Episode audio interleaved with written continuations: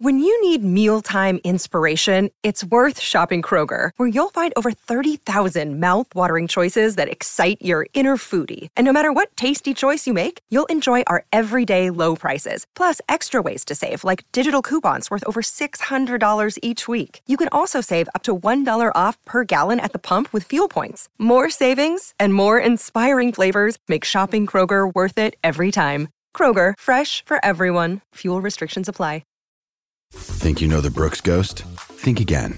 Introducing the all new, better than ever Ghost 16. Now with nitrogen infused cushioning for lightweight, supreme softness that feels good every step, every street, every single day. So go ahead, take your daily joyride in the all new nitrogen infused Ghost 16. It'll turn your everyday miles into everyday endorphins. Let's run there. Head to brooksrunning.com to learn more.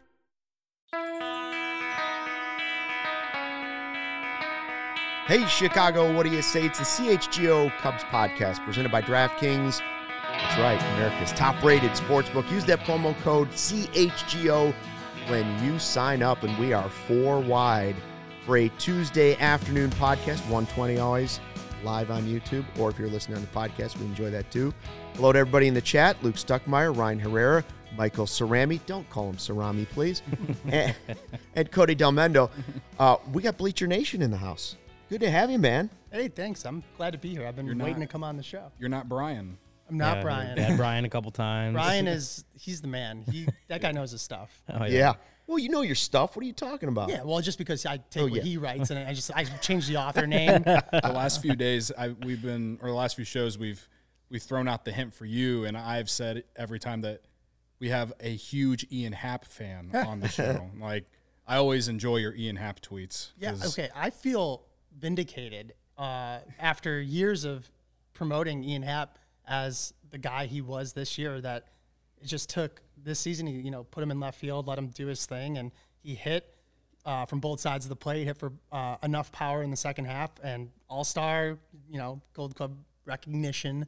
Um, it, I, I felt really good about it. I felt I felt like a proud papa in a way. You know? Yeah. But you are a proud papa, too. I am now a proud papa for real. I had a, a, a baby son a uh, little less than a month ago, October 4th. That's awesome. Um, his name's Leo. He's doing great. See, so two out of four people on the panel today are exhausted.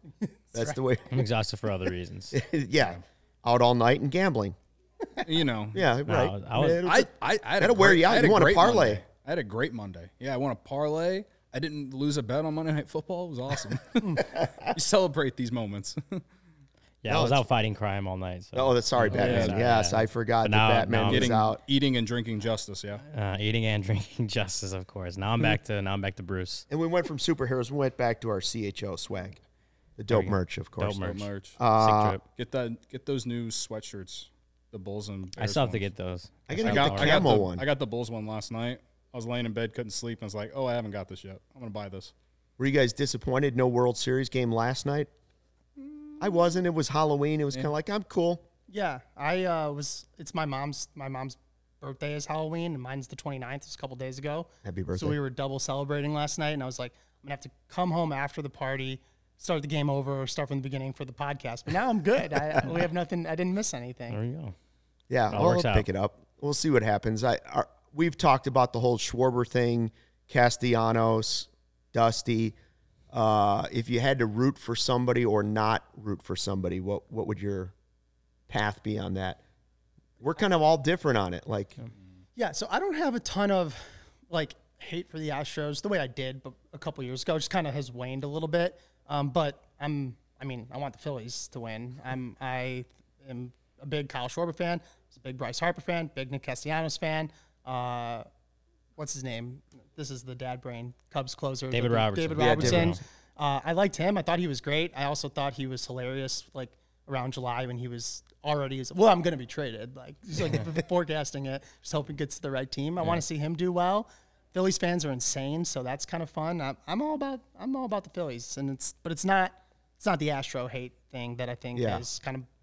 I think it's died down a little bit. I think I think I'm the only one on this whole show right now that's on the Astro side of it. I've I've just want Dusty to win a ring. I think he deserves it as manager. I'm Thirty okay. years. I'm okay with the Dusty part of it. You have been on the Astros since the postseason started. Yeah. I flipped to the Astros when I we learned who's going to be in the World Series.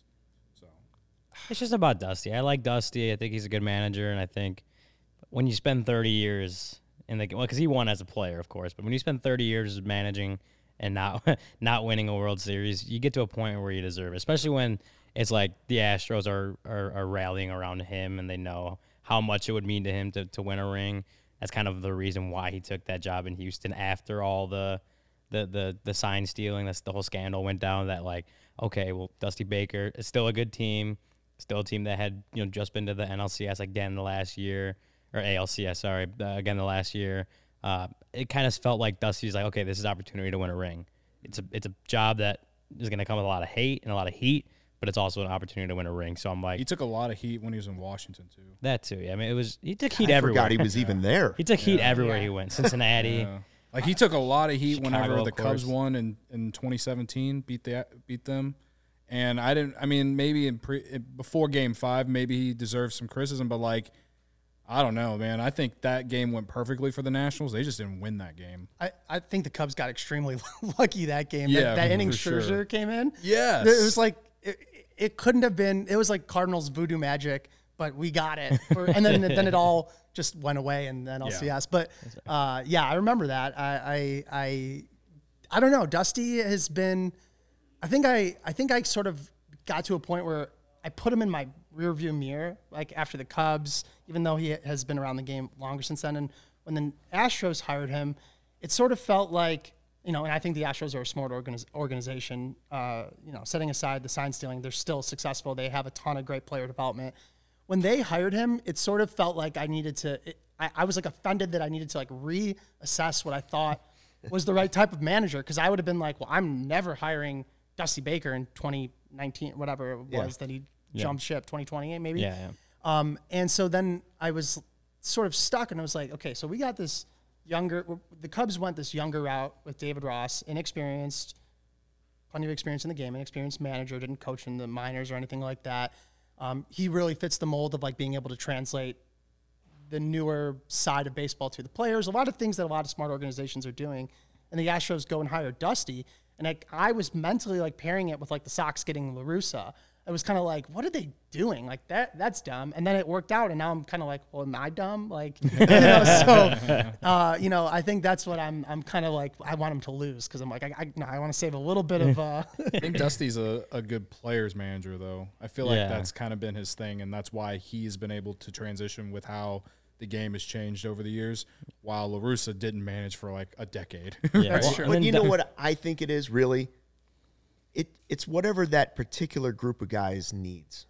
Like Joe Maddon was the right guy at the right time. Would he be right for this group? I don't know. Would he be right for the White Sox right now? I don't know. But it just that's what they ha- each team has to identify. What type of manager do you need? And usually they flip back and forth. It's no different than football, right? Like, oh, we need a defensive coach this time. No, we need an off. No, what you need is a good coach, and he needs to somehow preach to these teams and these players what they happen to need at that time and in the stage they're at in their careers. Yeah, and that's another thing when when you mentioned how the Astros are still a good organization, sign stealing scandal aside, like the Sox made a bad choice picking Tony La Russa. The Astros obviously did their homework and, fi- and picked Du- uh, Dusty Baker, and it was, was weird at the time. Everyone like, universally like it was like, you know, is this the right move? It turned out that it was just because he's, like Cody said, a player's coach and a guy that these guys can rally around, but also knows the ins and outs of the game. Can also, you know, has been around so many different cultures playing in his time in baseball that he can connect with every single one of those players on that team. That I think that could, there was so many guys that, you know, Bregman and Altuve are obviously still there, but then Correa, Verlander, like all these guys that knew how to win already. He, they didn't they didn't need him to like help them help guide them to winning. He needed a, he needed a, manager that let them be themselves, let them play how they play, but also younger guys like your Framber Valdez's of the world. Also, as they come up, he can connect with them on, on a level that helps that guy helps guide them to, to championship level baseball. While these other players already know how to do that, and I think that's what. But that's what setting fits. aside if it worked, whether it worked out or not, I think you're right about all that. I, I, the part I forgot to mention.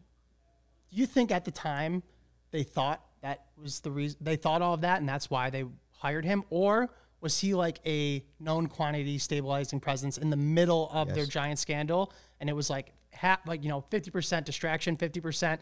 No one's gonna question Dusty because it's Dusty, and like that feels like the wrong. It's like they were rewarded for the wrong reasons. Like maybe they those all those other things were true, Worked out. but it doesn't feel like that's why they actually did hire him at the time. It really Yeah. felt like it was here's another distraction, like another way we can be like, oh, look over here, it's Dusty Baker. Like, Yeah, you and you bring some goodwill with Dusty Baker. Yeah, as well. exactly. That's and, true. and against like LaRussa, the difference is Tony LaRussa was gone from the game for like 10 years. Dusty's been in it, like Yeah. 'Cause he's- competing. what he didn't manage for like a year, maybe. Is Mm-hmm. it like in between Reds and Nationals, maybe, or was it after Nationals, like a year in that whole decade that he didn't manage? So, but yeah, no, I, I agree with that too. I, I I do remember at the time like there was a speculation on that. It's like okay, they brought in Dusty Baker because he's Dusty Baker, not not because maybe maybe not as much because he's a guy that can lead him to another World Series, but. Okay, this is a guy that knows how to answer questions and and isn't involved Right. in the sign Yeah. stealing and will you know will will at least bring some goodwill and positivity because people like Dusty Baker. We're not cheating. In Dusty, you can trusty. That's you what go. they were really thinking. All right, how do we get the Cubs back to the World Series? That's what we really want to know. Like, This is a great Cubs show, right? Yeah. This is a Cubs show. Kodai Senga, officially a free agent, 30 years old. What do you like about this possibility in free agency for the Cubs? Because I think most people, if you have a wish list, right, for what the Cubs need this offseason, and it's been delayed potentially by this rain delay yesterday, just a little bit, right? Uh, pitcher, a starting pitcher, at least one of them is on that list. At least one because of what Kyle Hendricks has gone through, um, and and just needing another frontline starter. I don't know enough about him other than I like 96 for fastball. I like some of the things I've seen. He's 30. He fits in that target range that it's not. You don't have to teach him from the very beginning and he's been very successful. You just don't know how it translates. What do you like about this guy as a possibility for the Cubs in free agency? Yeah, so I like I like him a lot. Uh, I think the Cubs need two starting pitchers this offseason. and I think Senga is the kind of guy you can go out and get uh, early who might project to the middle of your rotation that gives you some grace to go big game hunting for your top of the rotation starter, whoever it may be. It, you know, Carlos Rodon is a pretty interesting option, has some drawbacks, but there's other guys out there too. You get Senga, you have another guy that that's like this is a guy that most likely um, will fit into the middle rotation, three, four, and extend it a lot. Um, what I like about him the most, I think, is he's got four uh, star, uh, big league quality pitches, three of which are considered plus. The one that's not is his 96 mile an hour fastball. So if that's your worst pitch, then you're starting from a pretty good foundation, um, especially with what I perceive to be a pretty improved pitching development infrastructure with the Cubs. Um, his uh, fork ball, it's also called a splitter, is awesome. I mean, it is absolutely devastating. If you go back and look at some clips when he deployed it in the World Baseball Classic a couple years ago, a few years ago, it was like, oh, that's a big league caliber wipeout pitch. And so, although you wouldn't ever want this to be the case, with four pitches, three of them are plus and one like that, and 96 mile an hour fastball, you have at minimum a floor of a guy who could be one of those impact multi inning relievers if it absolutely doesn't work out. And I'm saying that like like in the worst case scenario. Like I think he will be a good starting pitcher, not a top of the rotation guy, but a good one.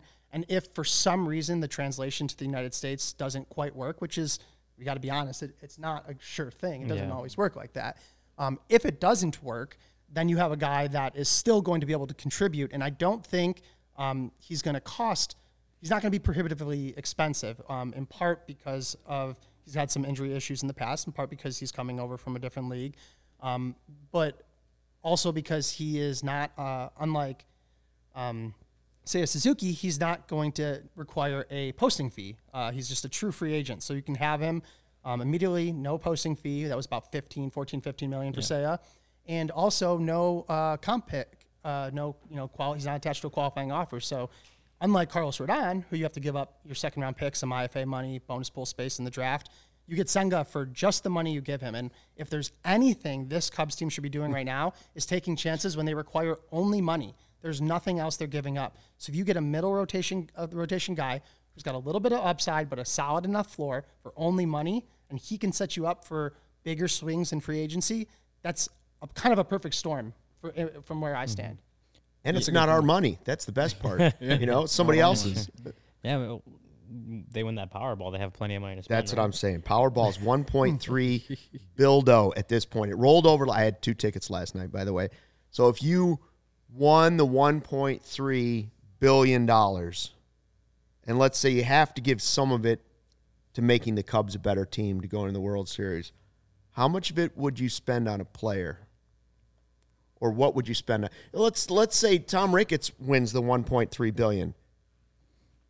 What should he spend? Well, what, Does he need it? what- Does he what- need it? What what should the wish list be for? I think we'd all be pretty mad if he's the one who wins it. But Well, like, let's if I got if I got 1.3 billion. I'm if he were to friends win that and then some this cash. roster doesn't improve, people people will be rioting. That's right. You're, you're right. They would.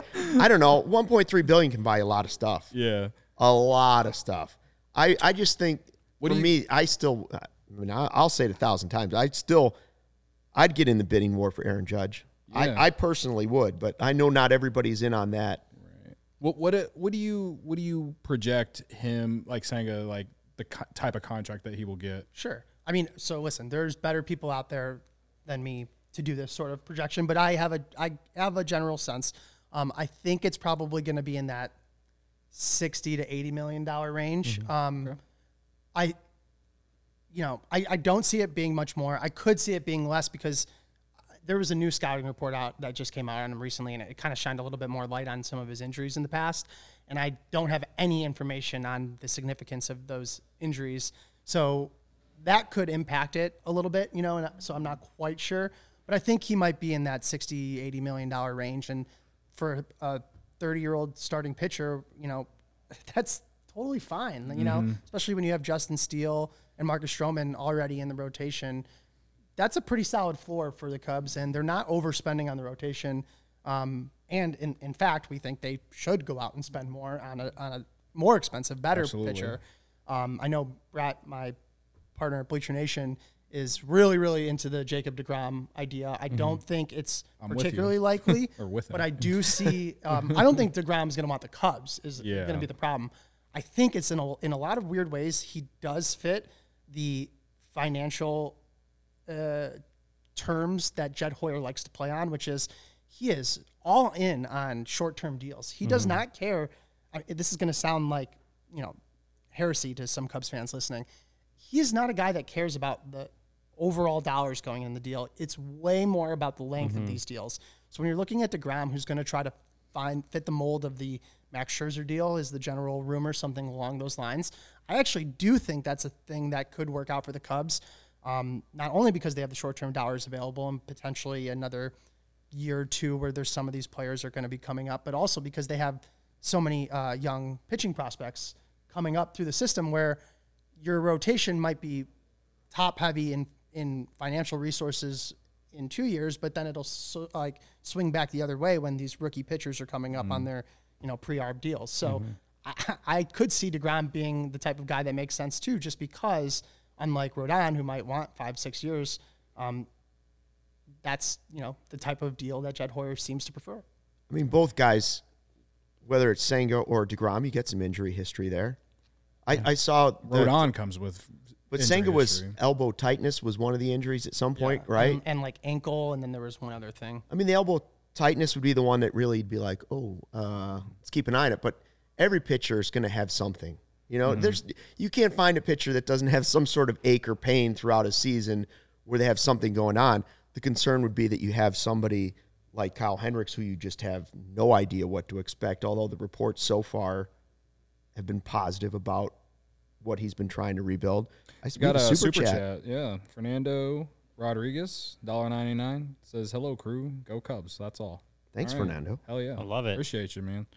Fernando. Isn't there wasn't there Fernando Rodriguez that pitched in the major? Or I'm thinking of who am I thinking of? Fernando Valenzuela. No, I think it's another. Oh, Fernando Tatis. No. who what was K Rod's first name? K Rod. Uh, Yeah. He wasn't wasn't Fernando. Was Frankie. it? Was it Francisco? Francisco Rodriguez. yeah, yeah. yeah, okay, yeah. You got me Close once you said it, then I was like, wait, no, it was Fernando. No. Yeah, no, close enough. But yeah, thank you for the super chat. Um, Uh, but but I was gonna- anyway. I was gonna say you got you got the 1.3 billion if it's Jacob Degrom. If m- Well, yeah. Wait, If money first of all, it's talks. 1.3 billion. You sign all of the guys. Right, right. I mean, I get us nicer chairs here for Yeah, sure. that's right. yeah, seriously. Leather. Uh, you could 1.3 billion. You could almost afford three Juan Sotos, I guess, right? Yeah, It's exactly. not even not even three of No. them. It's Almost. What, what do you? Uh, speaking of Juan Soto, what about Shohei? You think the Cubs could actually be in on some someone like that? So, um, yeah, that's obvious. That's obviously going to come down to um, the Angels' willing willingness to uh, trade him. And it's like it's weird because in some ways I want to be like, well, we have no idea how that's going to play out. But in other ways, it literally just happened with the Nationals. They're selling Juan Soto as their big, giant, marketable player. The problem is Shohei Ohtani has even more marketability uh, and revenue generating capabilities than Juan Soto. And so he has like a, a pretty direct impact on the value of the Angels in a, in a real way. Um, so I'm not certain, unlike the case with the Nationals and Soto, that the Angels will be so willing to move on. Um, frankly, it seems pretty smart that they should. But part of that is probably being animated by the fact that I want the Cubs to go after him. and I do think that if he is actually all do. available, I do think the Cubs could be involved. But I also think that injuries to Brennen Davis, Alexander Canario, um, Miguel Amaya, uh, Brailyn Marquez had a slow year. It's like those are kind of going to impact and limit the Cubs' flexibility to make some trades, um, especially because a lot of those guys were like near-term big ready pieces where their value is a little outsized to their prospect status, and so you know it's just going to be a little bit more difficult for the Cubs to pull off a trade like that. That said, I still do think they could. We also know Ohtani liked Chicago. He was one of the Chicago was one of the finalists when he first came over, the only non-West Coast finalist at the time. Yep. And um, so, presuming there would be extension discussion before any trade was completed, um, that might be something that can get over the hump. Um, and that also works in the Cubs' favor because if you know they're only going to do a trade if they're if any team that would trade for him would only trade for him if he would extend then they're going to have to find a team that Ohtani would be willing to extend with. Um, so it's not like a no trade clause but it kind of could work in a similar way. Yeah. so um, I think it's I think it's possible that they make him available, and I think it's possible that the Cubs become interested, and I think it's possible that they have enough to get it done. But when you start multiplying the probabilities, it starts mm-hmm. getting pretty low. Yeah, I think it's possible I win the Powerball. And I keep telling myself You're saying that. there's a chance. Yeah, there's a it. shot. I was just the the meme version of Yeah. that in real life. So you're saying there's a chance. Yeah, I mean, we talked about it extensively about like what the type of package it would be to get a guy like that. And I've been someone who thinks that the Cubs would just have to send a bunch of guys on the farm. And those guys have said you'd probably have to do that and send a major league player. Where where where does that where, where do you think if the Angels were to actually do that to trade him to whoever team like are you think they're going to demand more prospects or are they going to want a major league guy who's proven ready to go? The guy we talked about Here- was Nico. We, yeah, we here's a- said they would never do the trade He- without Nico. Here's a better question as ties says Cody. Cody doesn't think the Cubs would have to trade Nico to get Shohei. Me and Luke were on the other side. That, but I, I do that's get where his ideals part where he says they're running out of time to do it. Like, Yeah. Um, so those are, I love the context of this question. So I think, first of all, um, I've seen some people suggest that it'll cost more to trade for Ohtani than it would for Soto, and I think that's in, completely incorrect. I think it. I think the Soto trade is the the ceiling, so you could start to work backwards from there. Um, but I think any trade for a guy like Ohtani is necessarily going to have to include at least one big league ready piece or existing big leaguer. Again, that's sort of where I was going with my last point. Whereas if Brennen Davis had come up last year and was already playing and, and had some success, and it was like, well, is he a prospect or is he a big leaguer? It's kind of doesn't really change, you know. Um, I do think Nico Hoerner is the type of the tier of talent that we might be thinking. But frankly, I think right now Justin Steele has the most trade value on the Cubs and might be the type of guy that if any big, huge trade like something for Shohei Ohtani, not a like a, a still im- impressive, solid, exciting trade. I don't know Shane Bieber or something. You're not going to include Justin Steele in that, but. If it was for something like that, I think Justin Steele is the kind of guy that people are going to ask about a little bit more than what other people are realizing. Um, Nico had a great season. He was awesome, and he looks like he's going to be awesome. But he's also already arbitration eligible, three years more of control only. Um, he's had a ton of injuries in the past, some fluky, some chronic. I mean, they just have been. You can't just look over that. That's going to be part of the calculus. So um, there's no question that he has a lot of trade value. But I think uh, going through that process of coming up with trade packages for Juan Soto at the trade deadline in my head, like what would it do? What would it take? I think Nico has more value to the Cubs than he would in a trade to another team. Um, I also think we're probably within months of the Cubs extending him. Um, that's not me reporting anything. I have no information. I just I have a very strong sense that that's where they're headed. That they're going to extend him, and I don't think he's going to be part of any trade uh, in the near term anyway. Um, even if it, his name came up, um, I just think that the Cubs plan on building around him. Yeah, and one I do know, like especially at Jed's, um, you know, end of season press conference, kind of asked about uh, in-house extensions and, and specifically about guys like Nico and and Ian Happ, um, and that you know that's kind of one of obviously one of the issues and the criticisms that they faced this last time around, not being able to extend really anyone. I mean, Rizzo got it a while back, Kyle got it in 2019, I think, but other than that, nothing else happened. Um, and and you know, Jed has talked about wanting to, you know, looking into that kind of stuff, trying to get some of those across the finish line, like they, you know, like they didn't, unlike they did. I don't know what I'm trying to say here. They didn't do that last time. Yeah, there you go.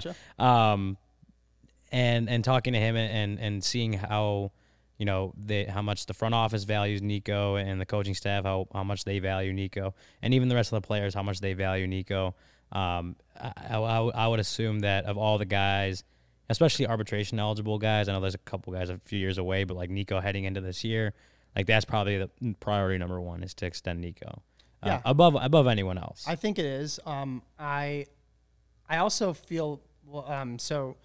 The Ian Happ extension conversation is is a tricky one, um, and in part because of the prospects that are percolating up through the system. PCA, PCA is going to start at Double A. Canario and Davis um, are going to be a Triple A to start the year. Well, Canario. We won't. hope at some point. Yeah. Um, unfortunately, I think if I I know someone who works in a different major league, uh, the medical side of things, and from the outside with no inside information at all, just like the nature of the injury, it was like it's like going to be an all star break thing if if everything goes well, just because of the nature of both surgeries. That's just again not specific to him um, because he doesn't he's not with the Cubs, but that type of injury, that type of rehab, that type of surgery, both surgeries. Um, anyway, Brennen Davis has been dealing with injuries. So, um, NPCA, yeah, maybe he comes up at some point next year if, he, if everything goes perfectly well. When you look at Ian Happ, he's already under control for next year. So, had he been a free agent, I think there would be a lot more urgency this past spring and this season to get something done to cover the Cubs for next year. Now it's like, even though those guys are all injured, Happ is already going to be around for next year. So if they wanted to instead go and get a Brandon Nimmo in free agency or something, I think that I, I just think that Happ extension isn't going to be the priority. But I mm-hmm. feel like they've been, and the whole point of this is I feel like the Cubs have been sort of implying that it is going to be part of the offseason, offseason agenda. Like they're finally going to get to a place where they can talk about an extension with Happ. And I think just from his public comments, we all can tell that Happ would be happy to stay in Chicago. I mean, he's made that pretty clear. He had a great season. He he created a new baseline by completely transforming what type of player he is, especially offensively, but you know also in left field. So it seems like the Cubs should be willing to extend him, given all those other factors, the people getting injured. But I don't think they're going to because I think they're going to say we already got him for next year. See you later. After that, we're gonna we're gonna you know sign somebody and let the prospects come up naturally. I think it's a little bit of a risk, but I think that's where they're headed. yeah. I Oh, like the Nimmo uh, thought because he was like the Cubs were like I, I don't even it was like in the middle of the year. I remember There's Heyman, rumors. There Hamer rumors. or Heyman had like a, a a rumor or whatever. I know that's iffy sometimes, but like he said something about how the Cubs were interested in him, and like I. I, I do like the type of player he is, and uh, they they need they need a type of guy like that who, because you can't rely on a guy like Brennen Davis and obviously not Canario now. Like you, you don't want to go into next year hoping that a prospect is going to be able to carry you for a full year. You got to have a backup plan. I think that he'd be a really solid one. Plus, you know, he's proven and he'd be a, a good vet for some of the young guys too. So I like I like that idea of someone like him. That's not someone that's not someone I'd really been thinking about lately. You don't need Nimmo if you've got Judge. Come Fair. on now. Fair. Stick with me. Yeah, That's the other. Judge. That's the other That- thing. that's is actually one of our gonna, comments. He's going to have a long. He's going to require a long contract, and the Cubs Yeah. are just not going to give it to him. No, I Yeah, You know that- what I mean? Like, Well, that is. One I of- think that's the le- of all the plans we're putting out there and, and spitballing Yeah. ideas. I think Judge is the most unlikely, the and longest of Ohtani shots. is number two.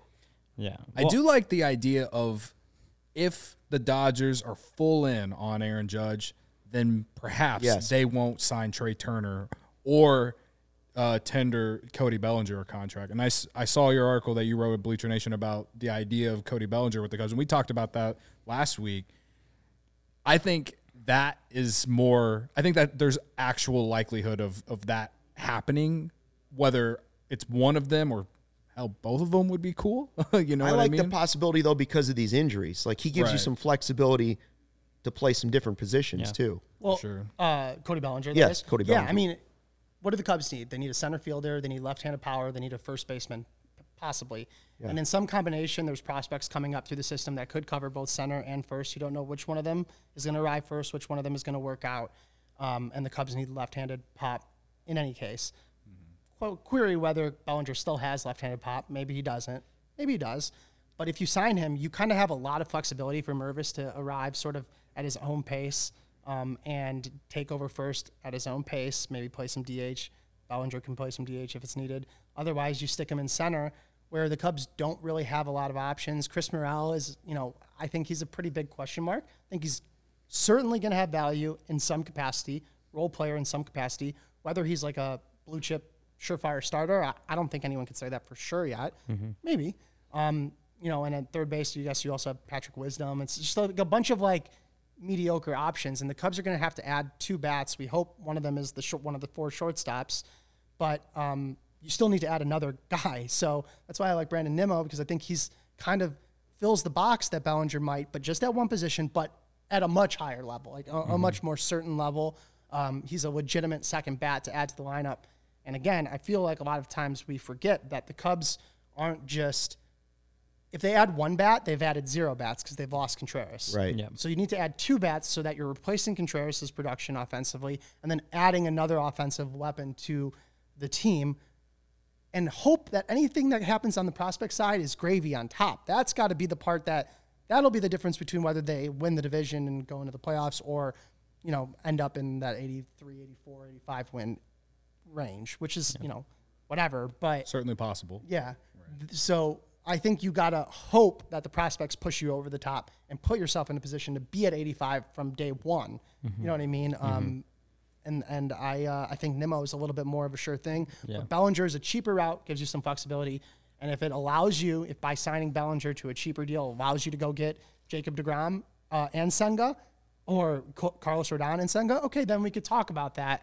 But it's got to be one or the other. They need to be adding multiple pieces on both sides of the baseball. yeah. Who the knows? Cody- Maybe Bellinger, I don't know, figures it out. Maybe that Yeah, changes that's scenery. that's what intrigues me so much about him that he was so good. Wasn't his that long three ago? years. The Yeah. sample size is just as big that he was great. So As like, it is for so good was- isn't eh. even like putting it. Yeah, like, Like, MVP fully. I mean, he was caliber great. player. was like, the MVP. Yeah. Yeah. And, and I read this. I don't even remember where it was now. So maybe I can after the show find the article and and tweet it out. So I'm not just you know aping someone's point. There was this deep dive on Bellinger's um, mechanics at the plate and how it, it wasn't the shoulder injury. It was like his lower half and how he tweaked his swing just like slightly to take pressure off of his ankle. And if his ankle is ankle is fully healed now, and this sort of issue has been more correctly identified, there's like a real chance that the the tweaks he made to his swing, which reduced his uh, bat speed and thus his power, his loft a little bit as well, could be corrected, and he could pretty quickly become himself again. He's only 27. Right. Is the That- Cubs' new hitting coach? Was he there at the beginning of Bellinger's success, Well, or he was, he there for the switch? That's what I'm. I'm curious where that timeline spent, what, three lines up because if he had success with him as an instructor, then I look at it and go, well, wait a minute. Now it makes him even more likely That's a really good that point. you know what I mean. Then the then the then the Cubs are looking at it and saying like, we know how to fix him. We've got the guy, and we just made him our hitting Yeah. coach. Well, because what he's spent the last two years, uh, Cubs minor league hitting coordinator, and I think the three or four years prior to that, he was with LA. which is when he was hitting and an yeah. MVP. yeah. So You guys might have just you might have just stumbled onto something there. Anyway, uh, we're talking with Michael Cerami from Bleacher Nation. Uh, we'll get back to that in a second. Greenridge Farm, a Chicago local meat and cheese company, offering you a better all natural option. Makers of all natural deli meat sausages and their famous meat sticks. Perfect for tailgating, happy hour, and school lunches. These all natural meat sticks are hardwood smoked for eight hours, 16 grams of protein per stick, making a perfect post workout snack. Meat sticks come in chicken, black forest beef, flavors like jalapeno cheddar, and spicy chili. If you haven't tried them, you don't know what you're missing. Delicious because they're made from recipes generations in the making and being all natural. They deliver a fresh and flavorful alternative at snack time. You can always find them in the refrigerated section at Costco, Sam's Club, or your Chicagoland grocery stores. And right now, when you order any three meat products at greenridgefarm.com, include a pack of meat sticks in your cart, and those meat sticks are free simply by using the code CHGO at checkout. Green Ridge Farm, simply natural meat. And by the way, we will be serving Green Ridge Farm meat sticks and meat at our tailgate on Sunday. Yeah. By the way, you should come by for that. It's a great deal. That sounds awesome. 46 bucks, you'd be our 46 guest. bucks. All the food you can eat and drink. Um, and watch the bear And or meat sticks? meat, Meat sticks, sticks yeah, will we're, we're there. going to be get grilling. yourself ready for Parking the is over to hit available. for for Bears uh, Dolphins. Uh, yeah, it's a it's a good time. We had a great first tailgate. and if you you want to take the little guy to his first Bears game, yeah, you can use game you time. can use game time. Use game time. It's- But you don't have to. You could just come hang out because that that's the uh, that's where you have as a parent with young child. That's where you know you have to be able to switch the plan, right? so game time gives you the chance, like, oh, I can I can slip this, and now we could go to the game, or we could pack up, go home, and it's Yeah, nap time. one, By the like way, you- Sunday now, sixty five, no clouds. That's beautiful. That's Tailgate weather. beautiful. oh, it's gonna be weather, November? Cody. How did we get so lucky? yeah, Because we had like it was like 25 degrees for like the first week of Yeah. Remember that? That sucked. yeah. Well, again, come to the tailgate, and if you're on the fringe of buying tickets to go to the, the Bears game, if you download Game Time, it's the perfect app for that situation because you if, if say you just don't know, like Just last second. Right. and then then you're at the tailgate, you're you're vibing with everyone, and next thing you know, all your friends are like, "Let's just go to the game." Like, screw it. Well, Game Time is. I did it's it for my last my the, the last That's tailgate you we did, had yeah. the Bears the Bears Texans game like 30 minutes before Right. kickoff. Bought tickets and, and, and went over there. Yeah, Game Time is the hottest new ticketing site that makes it easier than ever to score the best deals on tickets to sports, concerts, and shows. Ever dreamed of sitting in a seat you never thought you could, 50 yard line courtside, uh, behind home plate, floor seats at a concert? It's possible with the Game Time app. The biggest last minute price drops can be found on the seats you thought you could never buy. You won't find a better deal this season on Bulls, Blackhawks, Bears uh, tickets. Created by the fans for the fans. Guarantees the lowest price. If you love CHGO, you'll love Game Time. The best way to support us is by buying your tickets through the link in the description, uh, whether you're listening on the podcast feed or on YouTube. Join over 15 million people who have downloaded the Game Time app and scored the best seats to all your favorite events. And again, I bought my tickets to Illinois Northwestern at the end of the month through Game Time, and I got them for less than 30 bucks. That was such a good deal that I didn't even want to wait. I was like, I'm, I'm, I'm getting them now. Jumped on it. I, I jumped on it. Yeah. I go. mean, not that that game's going to be that that big. And you know, if they do beat Michigan, they find a way to somehow beat Michigan. Maybe those tickets would go up, but I got them now. We're talking about dreams on the show now. It's I am dreaming dreams. just a little bit. Don't let me talk myself into Start with the Powerball, Maybe work your way cover. down. Yeah. I'd be happy if they cover against Michigan, honestly. All right, uh, Mr. Cerami, uh, give me your wish list for shortstop possibilities for next year. Yeah. So, okay. Um, no, no, no. It's, I, I'm, I'm, I'm, I'm. Uh, It's a loaded question. yeah, no, no, no. Yeah, right. In in a totally understandable way. Yeah. Like I, I get it. So I think. Are we saying that contract is included in this calculus? Let's say. Yeah. Let's think about it that way. Okay, Everything, and and whether or not someone's going to demand that they actually play short, or do you leave Yep. Nico at short, or Right. So, and, and the reason I asked that is because I, I've been kicking around this idea lately that for the price savings that you get from going from uh, Bogaerts to Correa, you can go out and spend it on a pitcher, and maybe you have Bogaerts play third, which, in my opinion, is a pretty wide open spot for the Cubs. I know they have options, but I think it's pretty wide open. So if, I think he'll be open to playing not short, and I think this satisfies a lot of Cubs fans by allowing Nico to stay at short. I think it provides a little bit more runway for Madrigal uh, at second, which I don't necessarily think is necessary um, or, or even certainly part of the plan, but it would be pretty foolish to completely give up on that project so early in the process because he's been hurt so much. Maybe he heals up, maybe he hits better. I don't think I'm a believer, but I could see the whole picture working out in that sense. Otherwise, Correa is my top target. Um, but I get this nagging feeling that Turner is actually the best shortstop available this offseason. And, and I want to relate it to something that Cubs fans should remember. Back before the 2015 season, there was two pitchers available. This is going to, I'm going to make some enemies here. Um, Jon Lester and Max Scherzer were both available, right? And at one point or another, the Cubs were actually connected to both of them. Um, they, you know, they needed a big time arm. We're going to sign, we're to spend some money. We're going to put, uh, you know, foot to the pedal um, metal to the pedal, pedal to the metal. What does it say? and obviously, in retrospect, it seems a little bit more clear that the Epstein Lester relationship drove that decision a little bit. But mm-hmm. they were interested in Max Scherzer, and at the time, the entire conversation was built upon this argument: Max Scherzer is going to be the better pitcher for, pitcher for the next three years, and Jon Lester has more longevity. He's going to age more gracefully. in the weird sense, Lester fulfilled every possible dream we could have ever had for that free agent contract. And the Cubs won the World Series. I don't want to change any history, but that was incorrect. Max Scherzer has been the better pitcher. Yeah. Period. Full stop. Mm-hmm. And oh, don't let Corey listen to this. I know, but I, I, that's one of the people I was thinking about.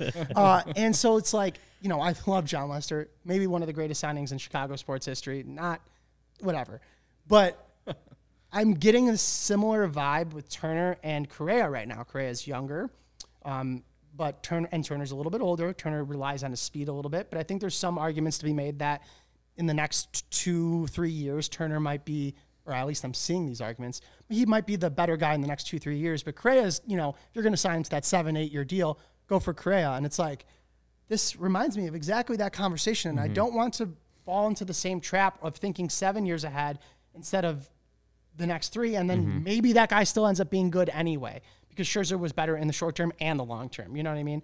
So I understand when people say Turner. That's that gnawing feeling I have in the back of my head. That's the thing that is the context surrounding it. But I still think Correa is the most likely target. We know the Cubs had interest in him in the past. Um, they reportedly made that offer or considered talking about maybe thinking about sending a text about an offer before the lockout last year. I think that that's the way they're going to go, and I'd be perfectly happy with that.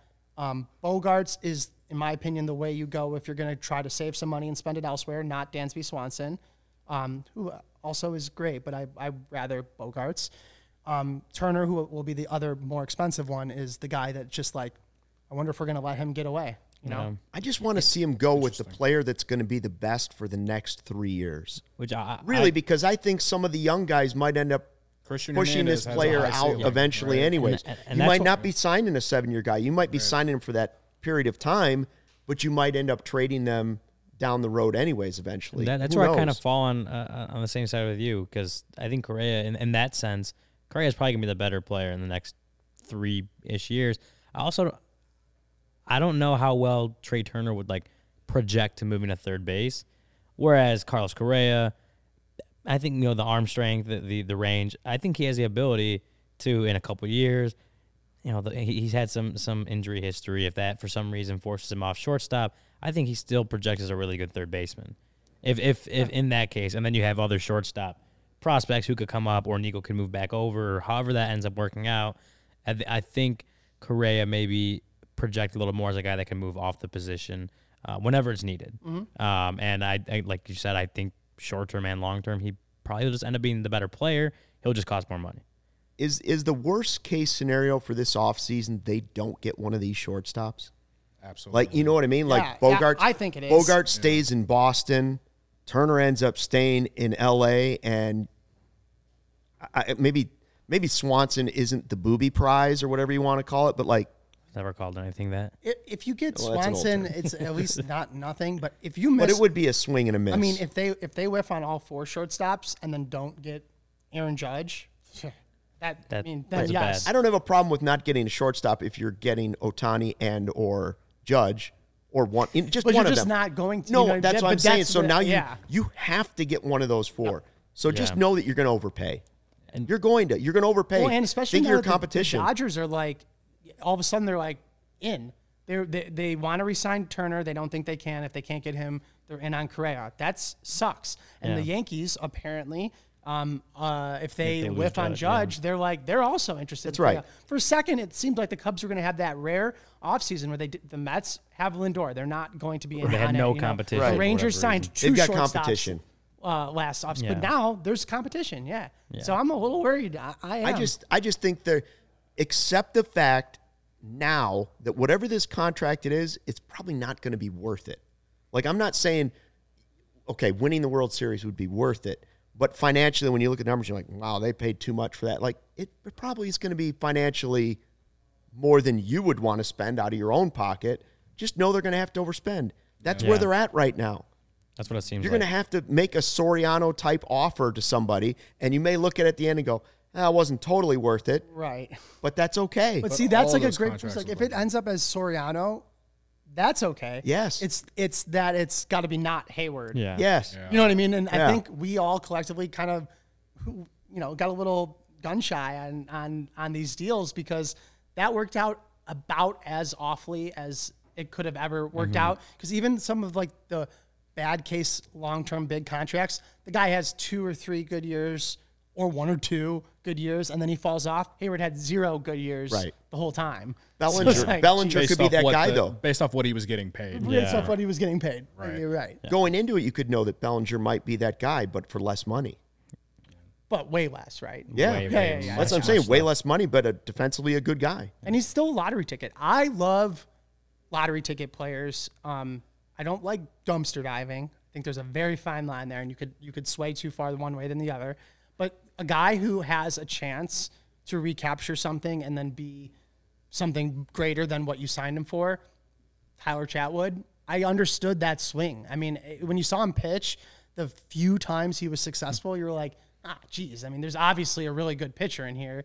Never worked out. But I way rather try on guys like that over and over than sign far like like Jake Arrieta in 2021. Like that was like, what? This isn't gonna.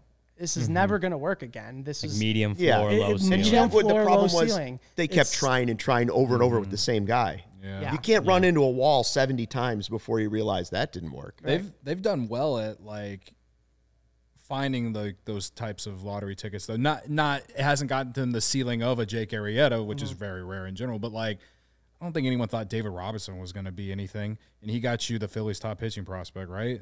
And like that even- was a home run. right, signing. right, Yeah. right. Like and like there Even were Givens. yeah, Like- Givens and like I- I just feel like the, it, it hasn't been to the level of like Arrieta that trade, but like just dudes that they brought in that they were able to flip to get really significant value for with a lot of potential. Again, potential that's what you're looking at, but yeah, I mean Bellinger it, it just makes a lot of sense for defense, and then like if that change of scenery always ha- is something like if he could just I'm not even asking for a seven war player. I'm asking for like if he can give you like a like a four war. Like if, if that if it turns into great. that, like he was that's three. yeah, like a three or a four war, like for that, for like, I, I think that would be like a, an absolute steal for the Cubs uh, uh, for for whether they're going into next year, the the quote unquote expectations. So Yeah, I, I want to go back to one of these comments, uh, and this more has to do with the shortstops than Cody Bellinger. Um, Chris asks uh, if slash when the Cubs sign one of Correa, Turner, Bogaerts, does Nico go to second base? If so, what happens to Madrigal?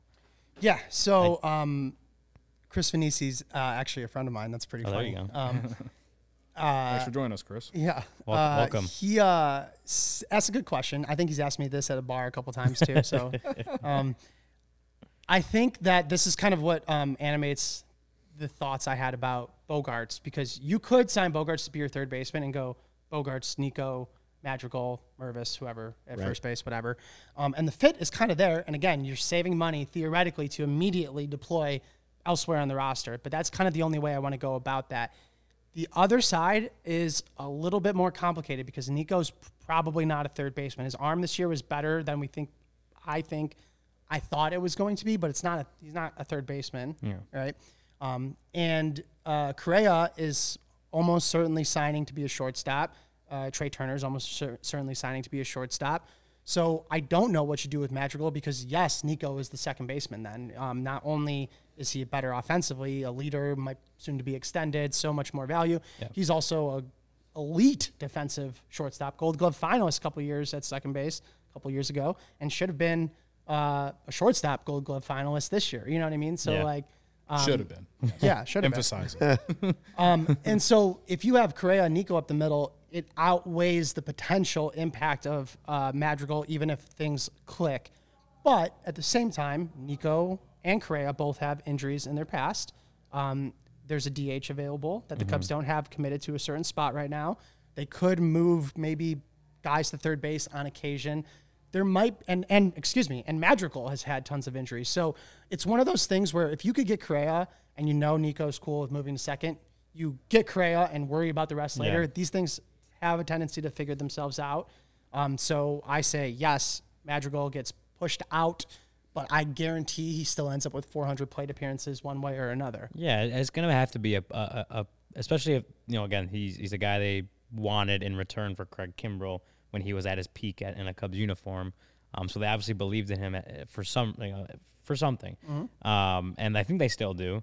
Uh, injuries have derailed the beginning of his Cubs career, and that you know that sucks. But I think they do still believe in him. So there has to be a scenario where if they do get Correa or Turner, whoever it is, and I I would probably agree that Nico moves over to second. I know he's uh, uh, open to that, uh, but it's, uh, this isn't a, a, the baseball time in baseball when guys play 162 anymore. There's always going to be games where they're going to give Nico a day off. They're going to give whoever that shortstop is a day off. Whoever might be their main DH is going to get the day off. Like there, there's going to be the ability to get Nick, uh, Nick Madrigal into the lineup some way or another, whether it's at second base when Nico needs a day off, or at second base when Nico moves to shortstop because whoever it is is a day off, or they're just like, you know what, we need some contact, put him at DH Yeah. that there there's there's going to be available. So I agree. Like 400 plate appearances uh, in that in that situation, that rotation is still like a, a good scenario for for Nick, especially coming off how injury riddled this last season was, and then you know 2021 the, the hamstring. And I, I want to actually, you just reminded me of something. I, it doesn't even have to be reactive. Um, yeah, Correa, Madrigal, and Nico all have injuries, so there will be opportunities for all three of them to play. But also, the Cubs can start, they can take a lesson out of their own playbook from last year with Contreras and how much more they rested him early on and how much immediate uh, value that ga- provided him offensively. If you sign Correa and you extend Nico, you might want to start thinking longer term with their bodies, their health, their longevity, and you might start scheduling their rest more frequently and consistently.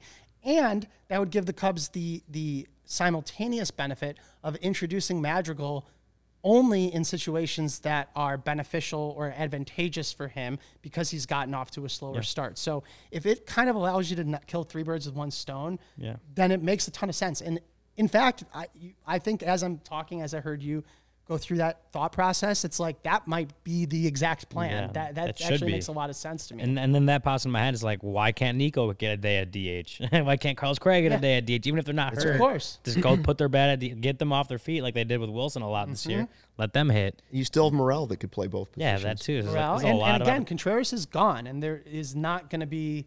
I'm pretty confident um, that he's not coming back. So until the Cubs, you know, if that unless they end up getting Jose Abreu or something, there is no DH. Yeah. How are you getting at bats for McKinstry though? Never mind. At first, I was like, oh, I don't think it's. uh, Hey, Chicago, you've already got the best coverage for your favorite teams, so get fitted out in the best sports gear around. Foco has you covered from Soldier Field to the living room, north side, south side, hoodies, slippers, signs, bobbleheads, everything in between. Get decked out like DeMar with apparel from the leader in sports merch and collectibles, Foco. Looking for that perfect gift for the football fan in your life? Foco's got you covered with hoodies to fight that Lake Michigan breeze. Check out foco.com or click the link in the description below for all non pre sale items. Use the promo code CHGO for 10% off. Yeah, so we talked about the tailgate earlier, right? Mm-hmm. And so at the tailgate, we're gonna have these awesome bag sets uh, that were made by Chi-Town Custom Corn- Cornhole, and uh, they, they're the best guys. Uh, I like looking at them just set, set up here in our office. They're like art.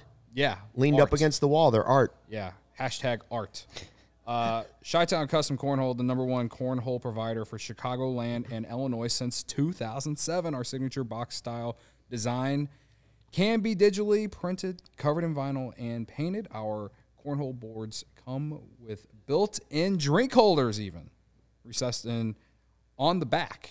LEDs that light up on the hole and exterior handles for easy carrying and handcrafted scorekeepers.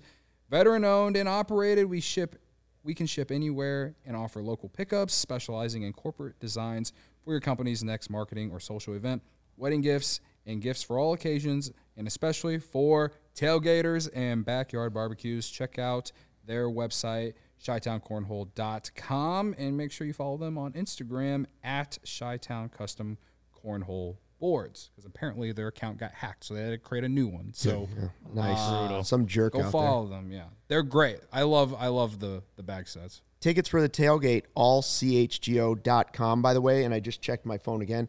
Upgraded. It's gone from 64 and sunny, now 65 and sunny. Oh, buddy. It's getting better, gonna be better by the minute as we go on with the podcast. It's gonna be like 80 by the time. Yeah, we I mean, to Sunday. we'll be in flip flops and shorts by the time it gets going. So, So we need. we've brought up Contreras, kind of, and I'm just curious because like he's it's it's been a, it's been talked about at ends. Like I'm over talking about Wilson Contreras, yet here I am bringing. Yeah, they even say here bringing it up though. But like, where where where are you? Just based off your emotions, like on like him being a cub or not for next year. Like, are you okay if that he's on? Like, it looks like he's going to be gone unless he takes that qualifying offer. Um, like, just from the fan side, I guess. Like, where do you think that it's the right or wrong move that they're doing with what it seems like it's going to be? I think I think a lot of Cubs fans will feel the way I feel about this. Um, asked me that a year and a half ago, lose my mind. Asked me that after trade deadline 2021. What else is new? Yeah. We already lost Rizzo, Baez, and Bryant, and everyone can rate those guys in different ways. I think Baez is probably my favorite Cub to watch in forever. They have never had a guy that cool. They haven't. He's the coolest Cub that, in my opinion, that I've ever watched. Um, but Rizzo, in terms of that emotional connection to the team, was like, if you can trade Rizzo, then you could trade Contreras. Um, or excuse me, let him walk in this case. You know, um, I th- would love the Cubs to get Contreras back. Frankly, I would love if Contreras accepted the one-year qualifying offer of 19 million because I think there would be some unique value in having him just next year for just that amount, where he can play primarily DH, um, catch as needed, but maybe a little bit less, so that his bat plays even more, and so on. I think there that would be great, but I don't think he's going to accept it. I also think that by rejecting it and attaching himself to draft pick compensation, he's going to find a very tough market out there.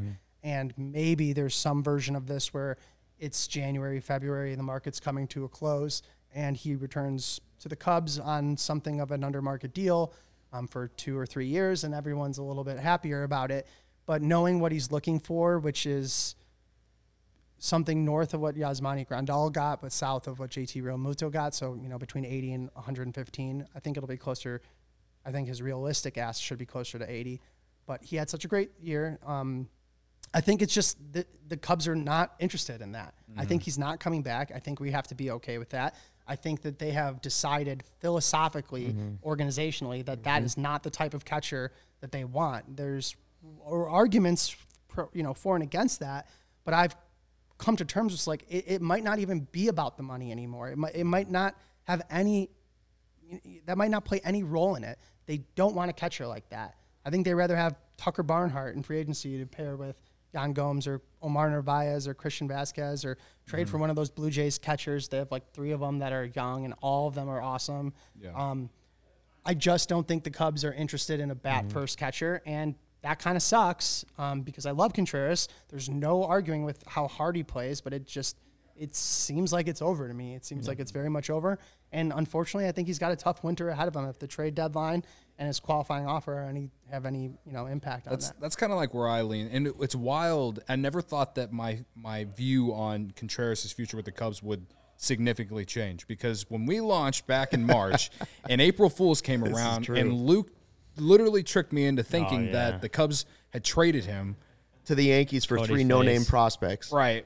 He lost his to, mind. to that from His face. from that Ingrained in my mind. moment to like now where I feel like it's like it will suck because of the emotional side, but from a pure baseball p- perspective, like I'm okay with it. Mm-hmm. I just never thought that I would feel that way, and a lot of what you just said is kind of why. Because like I just don't think that any team is going to give him what he, what he wants. And like I've said on this podcast, if the Cardinals actually do that, I will laugh. I won't be. I mean, I'll be, it'll suck Oh, to see yeah, him I in Cardinal red. It would it would suck to see him in Cardinal red, but I just that would not be a Cardinals move. That is not something that that organization does in giving that kind of contract to someone like Contreras. You so know what I that's why you would laugh.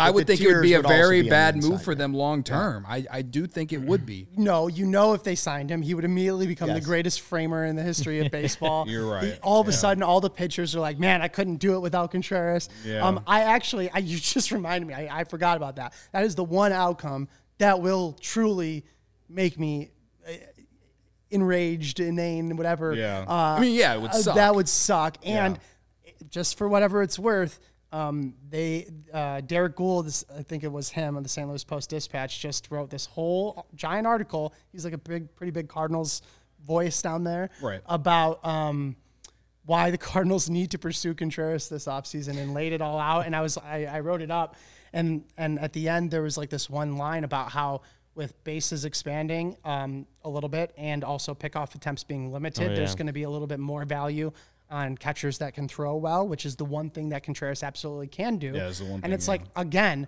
holy crap, are we about to miss like?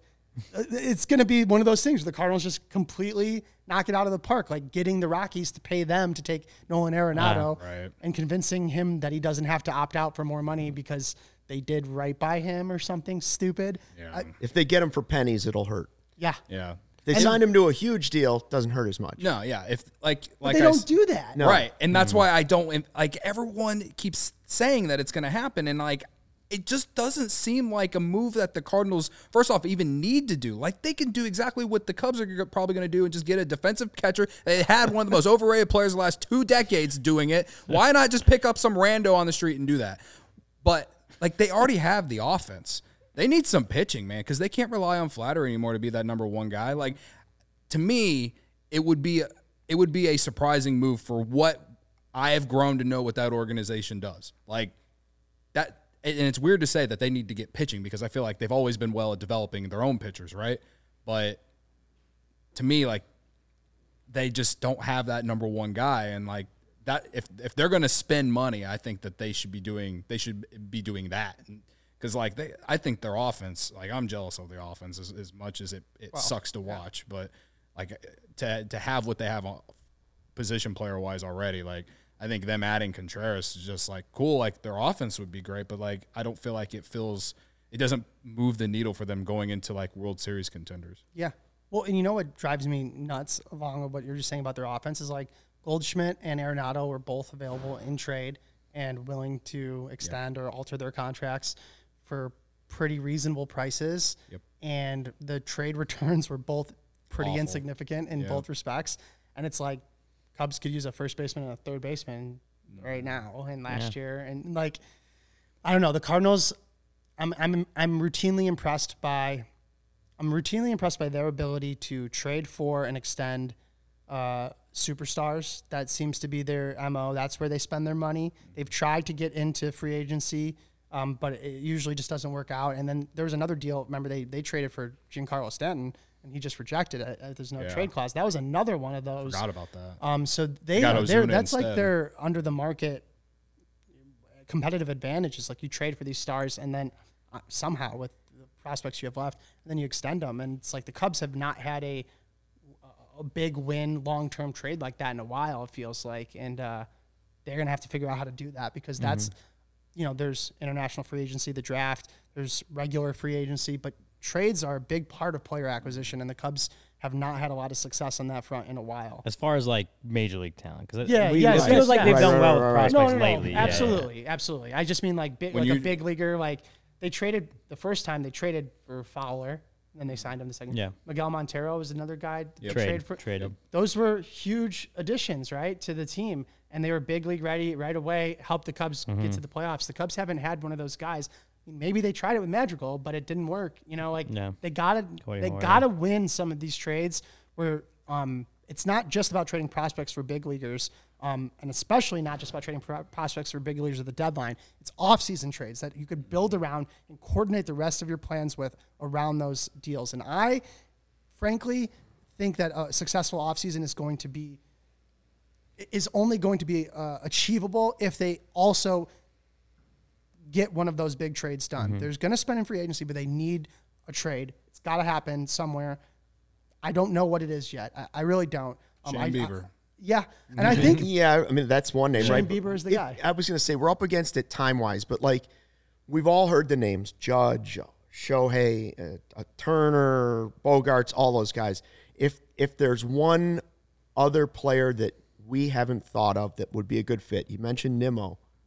Like who? Who's the one other guy? Who's the surprise guy that we might see them them trade Oh. for and or I got a name. Uh, free agency though, not Yeah. trade. Uh, uh, Josh Bell. I've seen that. Yeah. I've Josh Bell. I'd be okay with that. I think he would be a great fit. I think he's pretty interesting. Um, he had a slow finish end of the year with the Padres, and I think that um, there's some reluctance. I think it was Keith Law was saying that um, reporting some you know reluctance from the Padres to uh, re-sign him, but they have some space at first base open. Wil Myers is finally a free agent. Um, Josh Bell will be gone. They might go and target someone like Jose Abreu, and Josh Bell might kind of just be lingering out there. And I actually think that that's the type of guy the Cubs can go get as their secondary bat and be like, yep, this is a legitimate big league caliber bat that we're adding into the lineup, and you know what you're getting more or less out of him. Um, it's not that he's not, he, you know, he could be streaky, but he's a good hitter, you know, um, and he's a major league hitter, and I think he's that he's a, left-handed. yep, and I think he's the kind of guy that can uh, can really add a lot, and no one's really talking about that much. Yeah, No, I I find that interesting because like everyone is just kind of locking in Matt Mervison at first opening day, and like the way that he's playing at the AFL, it's, I'm, I'm starting to feel that way too. But like I just don't feel like the Cubs are gonna do that. I feel like they're gonna send him, start him in in Iowa, unless he just has an insane spring, right? Like, which. I, I could clearly I see it happening. Like so, I.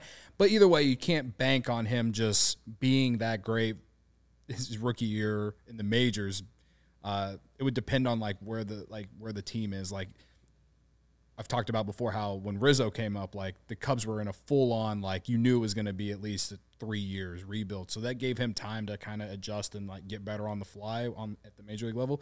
Well, if the Cubs are in a complete different situation now. And it's like you, you got to add some major league talent, and you can't just rely on your prospects. And if you're gonna call up your prospects, you have to, you know, kind of groom them in there. You know, They what I mean? better work out like yeah, quickly. Yeah, better like unless like, like listen, like unless you had like a top tier blue chip like a Kris Bryant who you can just come in and Totally, plug in, and the Cubs don't, when then right. and they just don't. At least it, it, projections don't look No, like it right, right. now, right?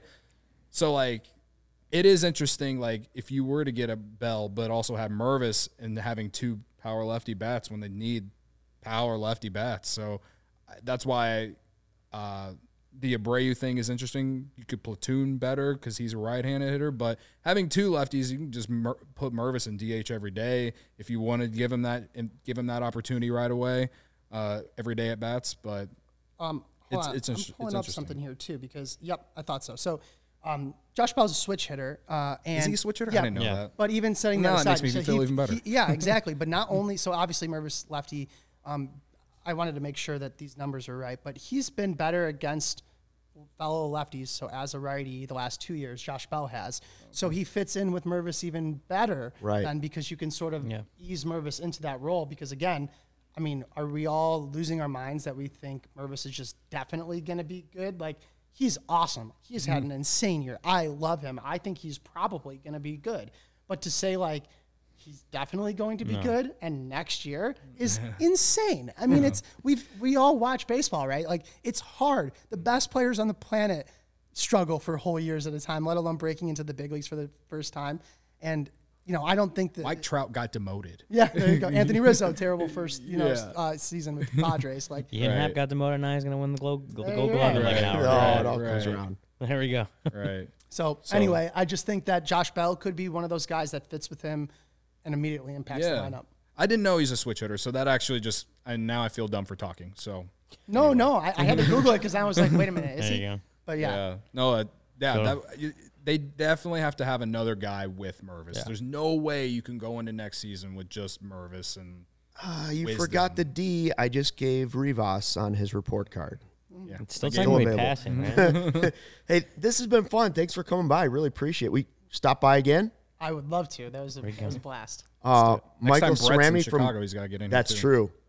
At I Bleacher could stand Nation, behind him, like you know, peek over the wall. At Bleacher Nation, Michael underscore Cerami, C E R A M I. Anything else you want to promote real quick? No. No. We just hope you'll do it again. Uh, and thanks for checking out the CHGO Cubs podcast presented by DraftKings, America's top rated sportsbook. Until Wednesday, when Patrick Mooney from The Athletic will join us. We'll see you then. Fly the W. I didn't know we were doing that. I usually dab.